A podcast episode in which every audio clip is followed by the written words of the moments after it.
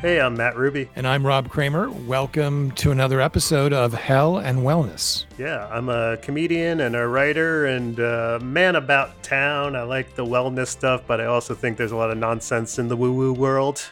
And I'm a tech entrepreneur and writer who's been uh, chasing gurus for lots of years. I think I've gotten off that track. I've broken the habit, but, uh, you know, love all of the. Uh, sort of meditation, yoga, spirituality kind of modalities that I've I've I've looked into, and we're going to see which ones are good, which ones kind of suck, and which one you got to be careful about. Modalities, such a good word. Well done. So yeah, I mean that's the the gist of this podcast. We try to separate the pretension and the BS from the stuff that's actually healthy. And you know, as we're in the new year now, a lot of people embarking on their resolutions. You know, trying to lose weight, trying to get healthy, work out more, that sort of stuff. So we've got some topics that kind of uh, relate loosely to that that I think will be interesting to get into. So, in this episode, we are going to uh, talk about intermittent fasting, Runkeeper, that uh, nifty little app that keeps you focused and motivated while you're running, and the Stanford marshmallow test uh, that has some very interesting consequences on uh, society over the last 30, 40 years, but might actually not be what it was meant to be. Ready to get to it, Matt? Yeah, I can't wait. Let's do it.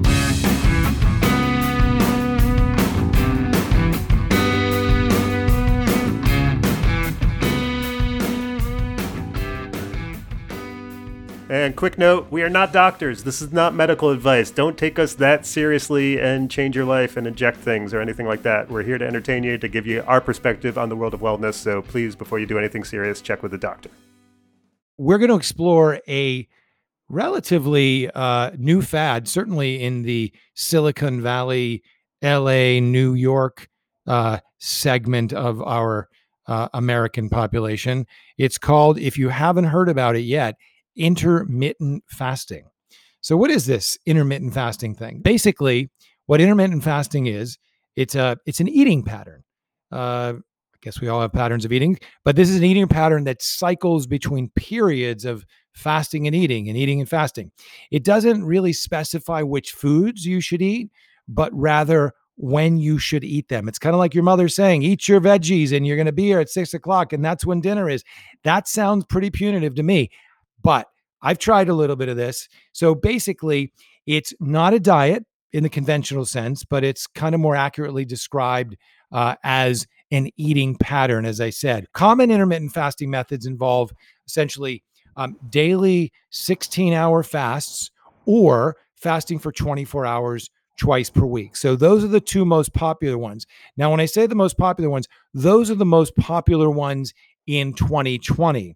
As many of you have probably gathered by now, fasting has been around from the beginning of time. So it's been a practice throughout human evolution. Uh, ancient hunter gatherers didn't have supermarkets, they didn't have refrigerators or food available year round. So sometimes they just couldn't find anything to eat. So it was kind of a forced upon. It was part of the being a, you know, being a, a Neanderthal, hunter, hunter gatherer. Um, so as a result, humans evolved to be able to function without food for extended periods periods of time. So, in fact, fasting from time to time is actually a more natural way. You know, always eating three or four or more meals per day, little small meals. In America, we obviously eat breakfast, lunch, and dinner, at least many of us, and we eat these big, huge meals. And it's like the three squares. Um, not necessarily a good thing, apparently, according to the the health professionals. But fasting is also often done for religious or spiritual reasons. Um, Islam, uh, people who are practicing in Islam or Christianity or even Judaism or Buddhism um, actually subscribe to what they probably didn't call intermittent fasting, but certainly fasting. So there's a few, there's several different ways of doing intermittent fasting, um, all of which involve this splitting the day or week into eating and fasting periods. Um, and so during these fasting periods, you eat either very little or nothing at all. The people I know or the types of things fasting I've done don't eat anything at all during um, these, let's say, three most popular method, methods. So, one of the methods is called the 16 8 method. Um, it's also called the Leangains protocol, kind of a fancy term, but it involves skipping breakfast and restricting your daily eating period to eight hours, uh, could be 1 to 9 p.m. And then you fast for 16 hours in between. So that's the 16 8 method.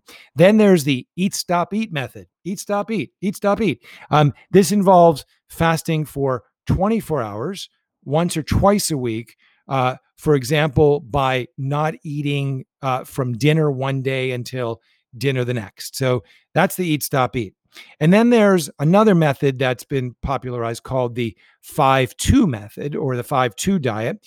And with this method, you consume only 500 to 600 calories on two non consecutive days of the week, but eat normally uh, the other five days. I can tell you that the reason I've never tried the 5 2 diet, because even as I explain this to you, I am still confused. I have absolutely no idea how to track that, and my brain just goes crazy. So, what are some of these benefits? Well, by reducing your calorie intake, all of these methods should one should cause some weight loss if that's what you're into and you need to lose some weight uh, as long as you don't compensate by eating much more during the eating periods um, many people who have done these methods or have tried maybe all of them find that the 16-8 method uh, is definitely the simplest it's most sustainable and easiest to stick to. It's also the most popular.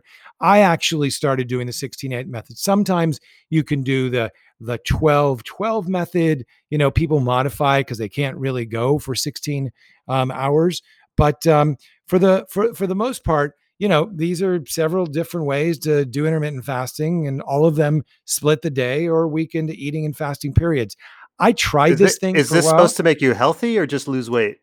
Well, you know, I've never been someone who needed to lose weight. So, in fact, this is one of the sort of unintended consequences of intermittent fasting for me is I get too skinny, uh, lose too much body fat.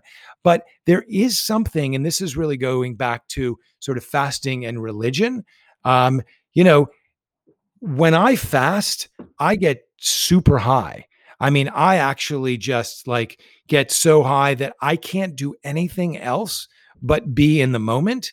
And so, you know, um, in religions of ancient peoples and civilizations, I mean, fasting was this practice to prepare per people, uh, especially priests and priestesses, or maybe rabbis and uh, you know mullahs, whoever, to to approach the deities. I mean, this is what this was like their channel, their path into approaching the deities. And like in the Hellenistic sort of mystery mystery religions, like the um, the gods were thought to reveal their divine teachings and dreams and visions. And only after a fast that required the total dedication of the devotees. So um, it's like this very religious kind of spiritual awakening. Of course, what have we done? We've taken these ancient sort of practices. Matt, you and I are going to cover a lot of them on Hell and Wellness. And what do we do? We consumerize them, we package them, we sell them to your point, like snake oil salesmen, and they become something completely different. And it's really like this, you know, cocktail chatter. Hey, Matthew, are you a intermittent faster? Like, and it becomes this weird sort of, you know, badge of honor. So that's my experience. I've done it a little bit. I didn't do it for very long. I'm a believer of it in terms of like getting a little bit high and a little bit focused and aware of like the deities, I suppose, my version of the deities. But like, I, I guess if you want to use it for weight loss, that's cool and it'll be effective.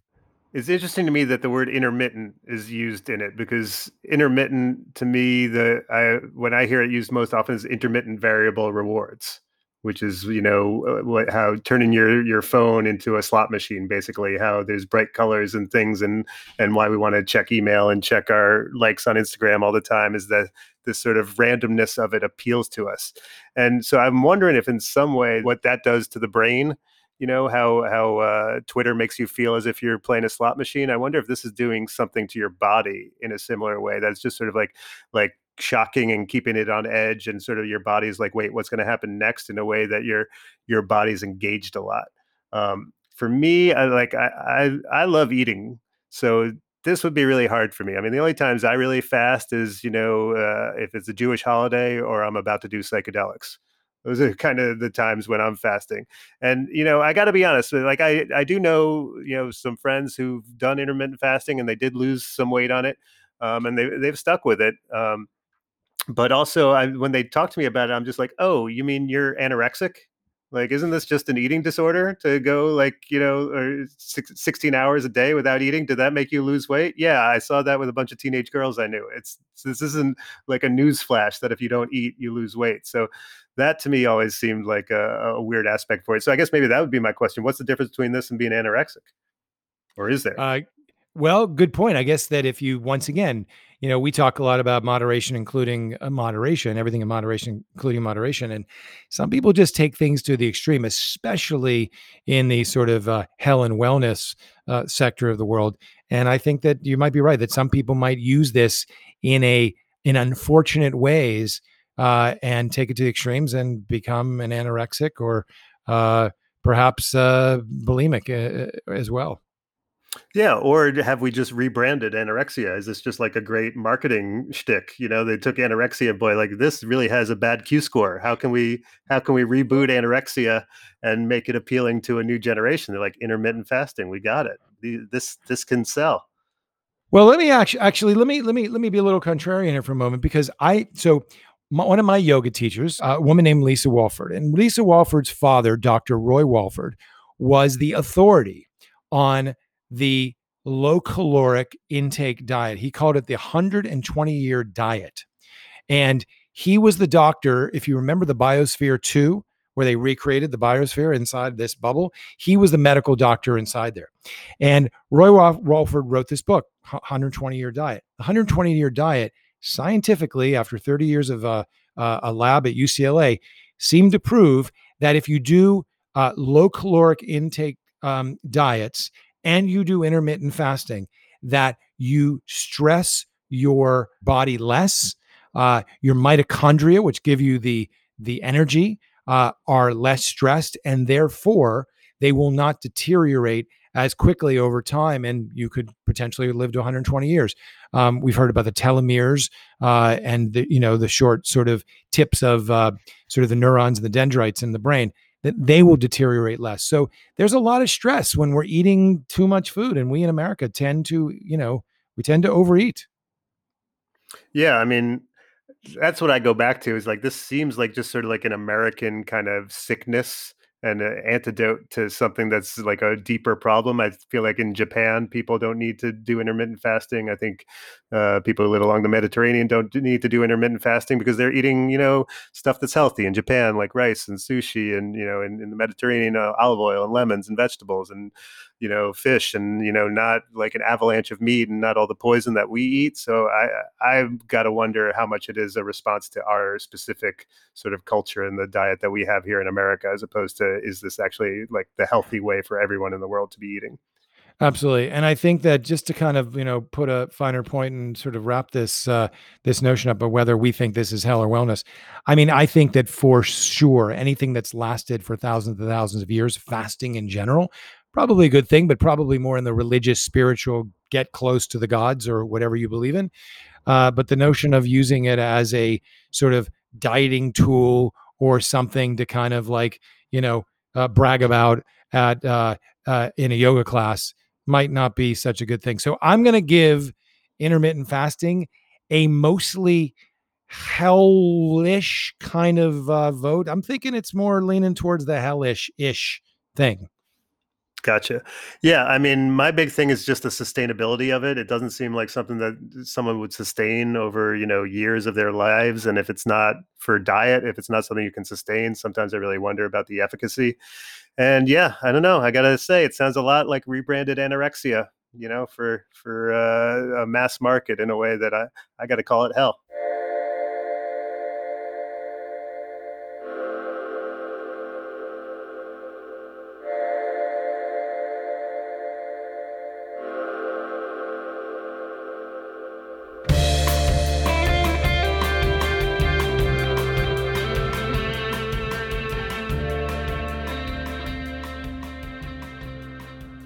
Right, Rob. So it's been a hell of a quarantine. Uh, how, how's, how you been on the exercising? Have you, has this changed your exercise lifestyle at all? The exercising has actually increased, believe it or not. I feel like I'm in better shape during the quarantine than I was uh, pre-quarantine. kind of weird. Yeah, it's also like a good excuse to get out of the house. I feel like I've definitely been on my exercise game just as a way to not be inside these walls for longer than I have to be. And that's kind of what I wanted to talk to you about for this segment is an app called Runkeeper. And basically like this is talking about fitness apps in general. I think there's uh, other ones out there like uh, what's it Strava is one that a lot of people use and Couch to 5K is another one.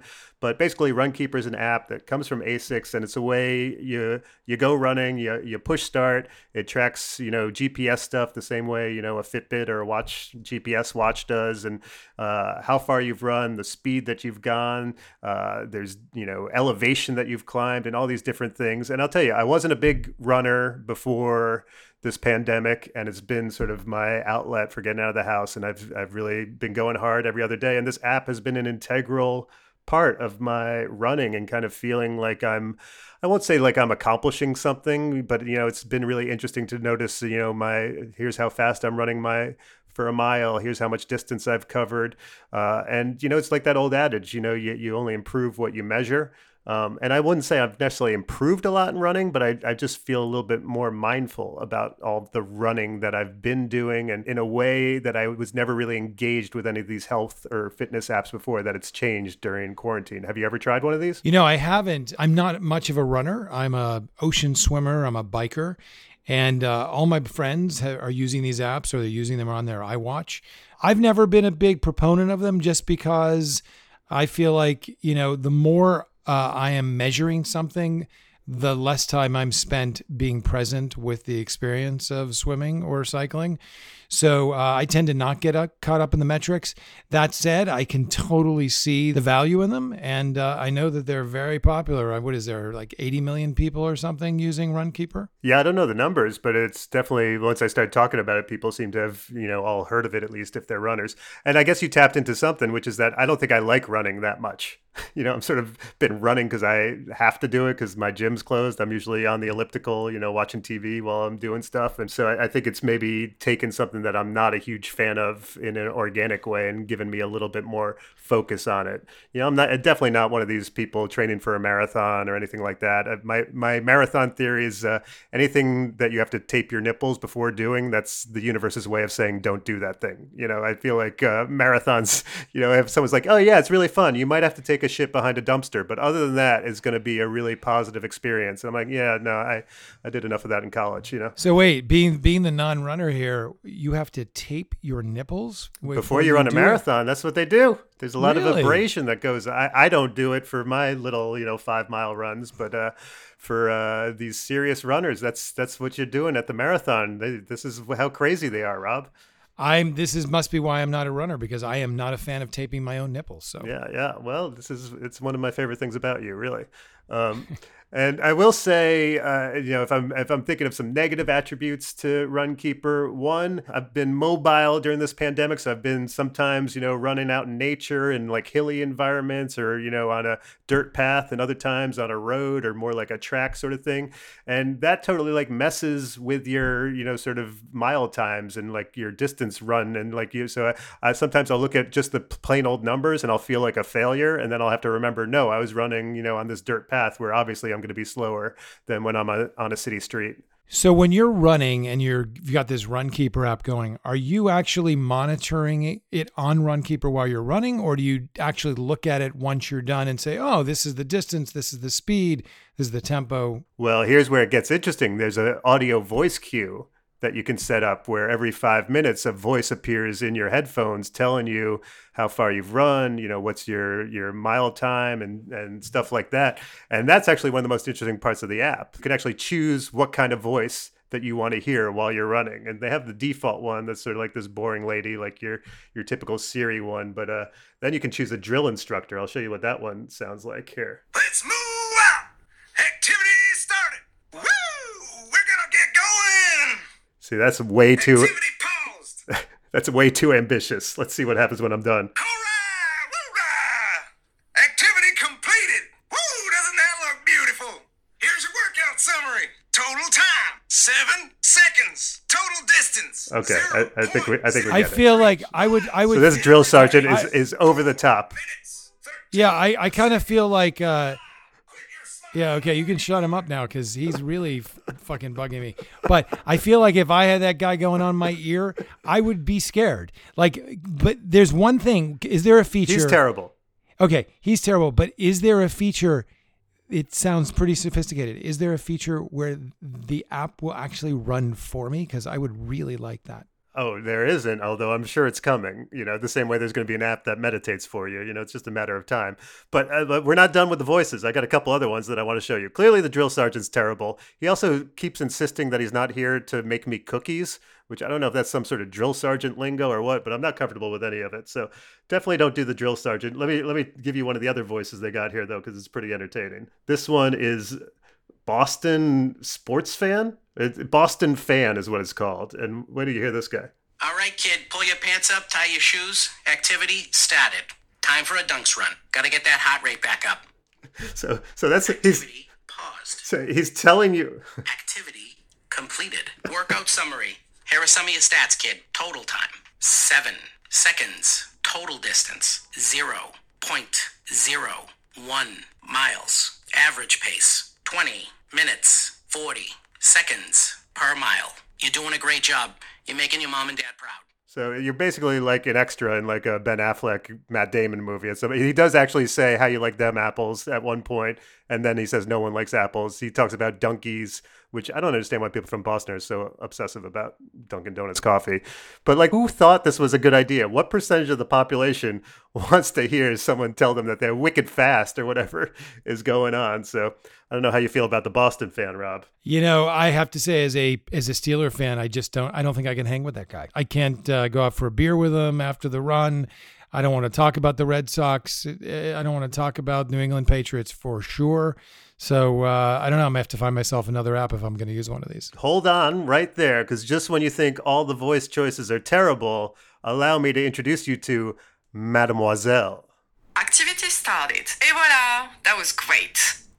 So I love that she tells you you're great before you've even done anything. So I, I, I appreciate that level of encouragement. And then here's what Activity paused. Et voilà, it is the end. Workout summary. Total time 10 seconds. Total distance 0.02 miles. Wait, she's gonna tell me I'm great. What? Minutes. 43 seconds per mile. Whoa, bravo, good job. I like so much having this French woman tell me how great I've done. Oh, ooh la la, you're good. I, I want her in my whole life just being like, ooh la la, Matt, you're good looking. You're very handsome. You know, I just want her all around me all the time. So that's definitely my go to audio voice on the app. So I gotta say, like, I applaud them for trying to have some fun with these voices. Most of them are god awful, uh, but I do kind of like the French chick, I guess I gotta admit. So. Well, this might motivate me to become a runner. Yeah, you never know. There you go. Yep. Other downfalls of the app, I'd say it's a little bit glitchy. Sometimes it just stops randomly, which is super annoying when you're trying to gauge how long you're running for. And also, it doesn't factor in hills. Like sometimes it'll it'll be like you know you ran up this huge hill and it knows it, but it doesn't factor that into my run. I don't know. I guess there's something uh, frustrating to me that it treats every run the same, regardless of what terrain you're on. But all that said, overall. I've had a good time with Runkeeper. It's an app that I thought I was just going to use once and be like, this is a waste of time. But you know what? Every time I go running now, I use it. So I'm going to call it well. I'm kind of not particularly sort of on one side or the other, but it sounds kind of hell to me having that woman or that drill sergeant, especially for people that want to get motivated to start running. I don't think this is where I would start with uh, these types of apps, but I'm glad you like it, Matt. Thanks. You're allowed to not like it. That's fine.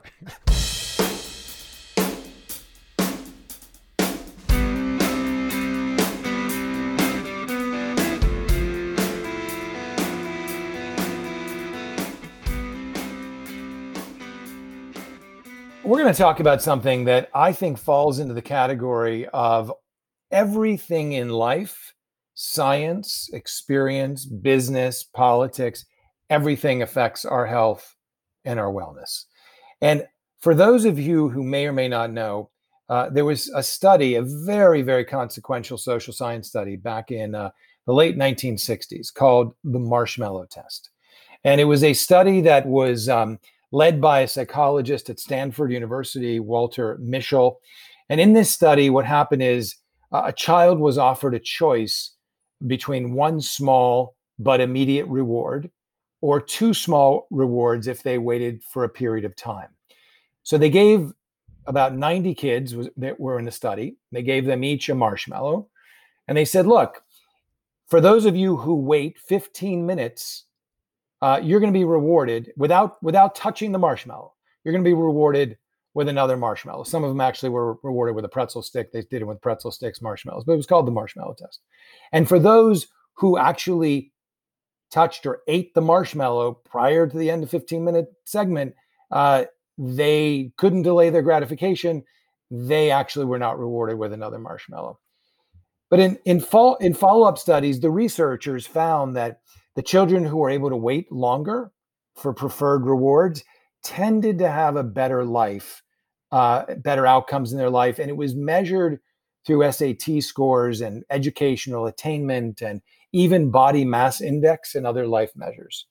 This became a very, very important study in terms of how most people who were probably over the age of, I don't know, 30, 35, um, were treated and affected um, uh, throughout their educational life, their social life. Because what they basically looked for is they looked for people who had um, sort of impulse control, people who were able to actually control their impulses and not go for the marshmallow before that 15 minutes was up. Uh, and that it really correlated quite well. And they would be tracked accordingly through some of these ways that, that I just discovered. Well, what's interesting is that this affects how people grew up, how health, healthy or well they were psychologically, socially, um, educationally, etc. Well, it turns out that what happens in our society is that we tend to subscribe, we tend to be seduced by a lot of these types of social science studies. You know, one day drinking red wine is good for you, the next day it's not. One day it's about fat, the next day it's about carbohydrates. So, lo and behold, after decades and decades, certainly my entire adult childhood and adult life, um, they came back around to this study. And in about 19, I'm sorry, about 2018, uh, there was a new study that was published. And the new study con uh, basically cast this entire concept of the marshmallow test into doubt. And these researchers at NYU and at UC Irvine, they restaged the classic marshmallow test and said this time, instead of the original uh, 90 students, uh, the results were based, which were the results were based on, um, they who were only, by the way, enrolled in a preschool on Stanford's campus.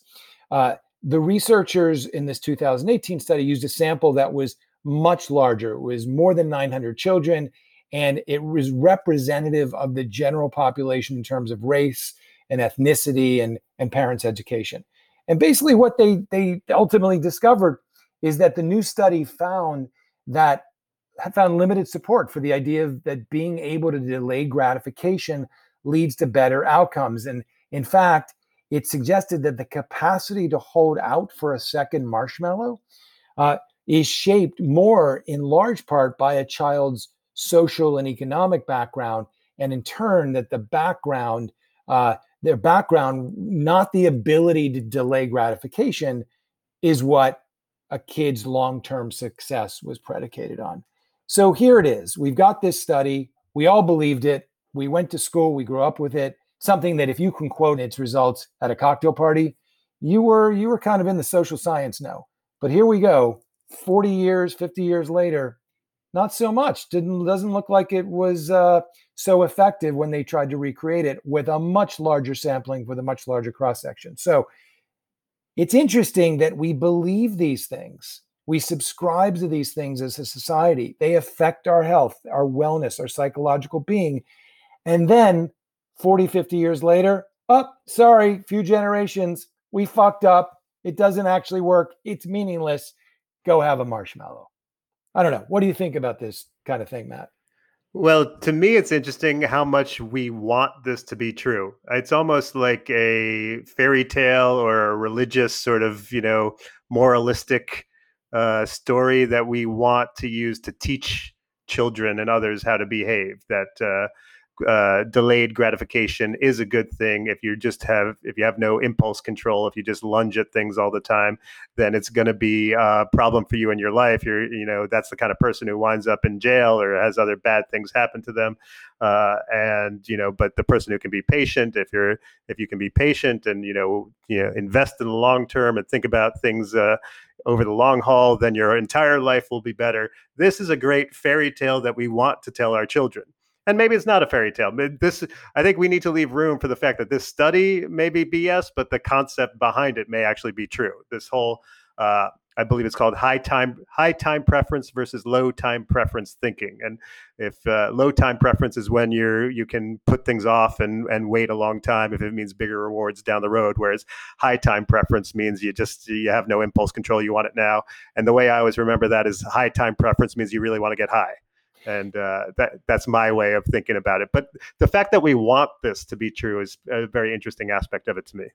Yeah, uh, I would agree. You know, one of the interesting thing I found about the test, which I tend to believe in the new study, was that they discovered that people who come from uh, wealthier backgrounds were much more capable of delaying gratification. But the kids that came from the lower socioeconomic classes who saw a marshmallow or a pretzel, they're like, this might be my last marshmallow. I may not mm-hmm. get fed tomorrow. Like this idea that, like, you know, the hunter gatherer comes upon the berries and it's like, oh shit, I better gorge myself on sugar on these berries because I may not see berries for three more years. And that's what's really kind of insidious and destructive about these these tests that to your point we want to believe but have a really impactful effect on uh, our society and our psyche yeah, and if you've got a bag of marshmallows at home, to your point, you can wait a little bit longer for the second one. If you've if you if you're starving, you're going to be like, "No, nah, I'm going to grab that marshmallow now. We'll worry about this later." Um, I think it also taps into something larger. You know, the, you know, we all believe the study for so long, and then we now we find out it's maybe BS, if not the concept, the study at least, uh, and how science science is always like overturning itself and it's sort of like its great strength and its great weakness and i kind of i think about that in terms of you know the pandemic and everything how we're if and when we come up with a vaccine one third of this country if not more is probably not going to take it because they think they're putting microchips in us or there's some other you know nonsense going on or they don't want to risk it and i want to be one of these people or you know go to climate change people not believing in climate change and you want to shake people be like believe the science believe the science but then stuff like this happens, and you're like, uh, maybe sometimes don't believe the science. You know, oh yeah, remember we spent 30 years telling you margarine was better than butter? Yeah, we were kind of full of it back then. You know, oh yeah, we're we're, we're science, and you should trust us. But also, we're constantly admitting that we were wrong about stuff before, and how that's part of why people don't trust science as much as we wish they would. That's right. And look, if a second, you know, a, sen- a second marshmallow seems completely irrelevant when a child has reason to believe that the first one might vanish. And I think that it's a bit of a it's a bit of a metaphor for uh, for life. You know, those who have know that they're probably going to build on the have and, and get more, and those who don't have are going to go. This is all I got. I got to deal with it right now and uh, I'm just going to take a bite out of the marshmallow. I do also think impulse control is a huge factor in people's lives. I mean, I've seen you know prison documentaries where they talk about how many people in prison are because they made some split second decision out of anger that they couldn't uh, resist and now they're paying for it for the rest of their lives. Um, and the fact that you know if people are able to like control their urges and kind of be patient and take their time with things i do think that will help you overall in life and can lead to some some definite advantages. So i i, I don't uh, dispute the underlying theme that i think is part of why this this uh, you know study became so resonant in our culture yeah. So overall, look, I think that uh, impulse control is, to your point, a very important thing to be aware of. Uh, it is good to control your impulses in many situations. Uh, we see this quite often uh, in terms of the example you gave criminally. We've also seen it politically these last four years, how impulse control or lack thereof can be very destructive.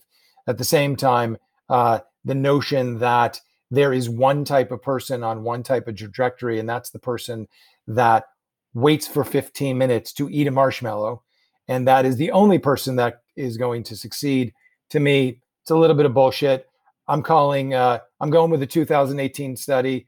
and I'm calling hell on the marshmallow test. Clearly, you know, sense that this test was poorly conducted and that it's, uh, you know, we have found that it's not uh, completely true, can't be replicated at least. However, I think the concept behind it is a great morality tale for children.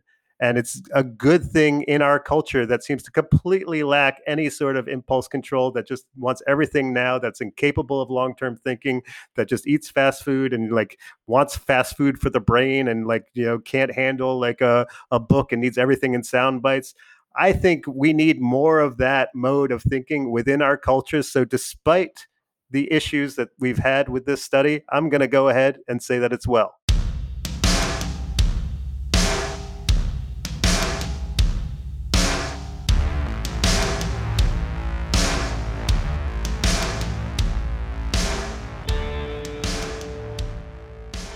Thanks for listening to Hell and Wellness. I'm Rob Kramer. And I'm Matt Ruby.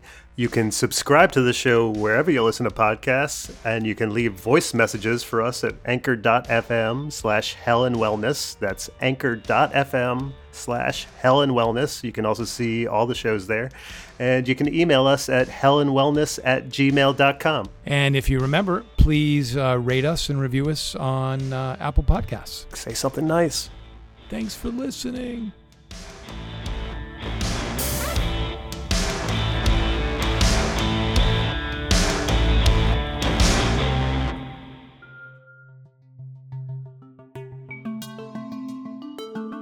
This podcast is produced by Stereoactive Media.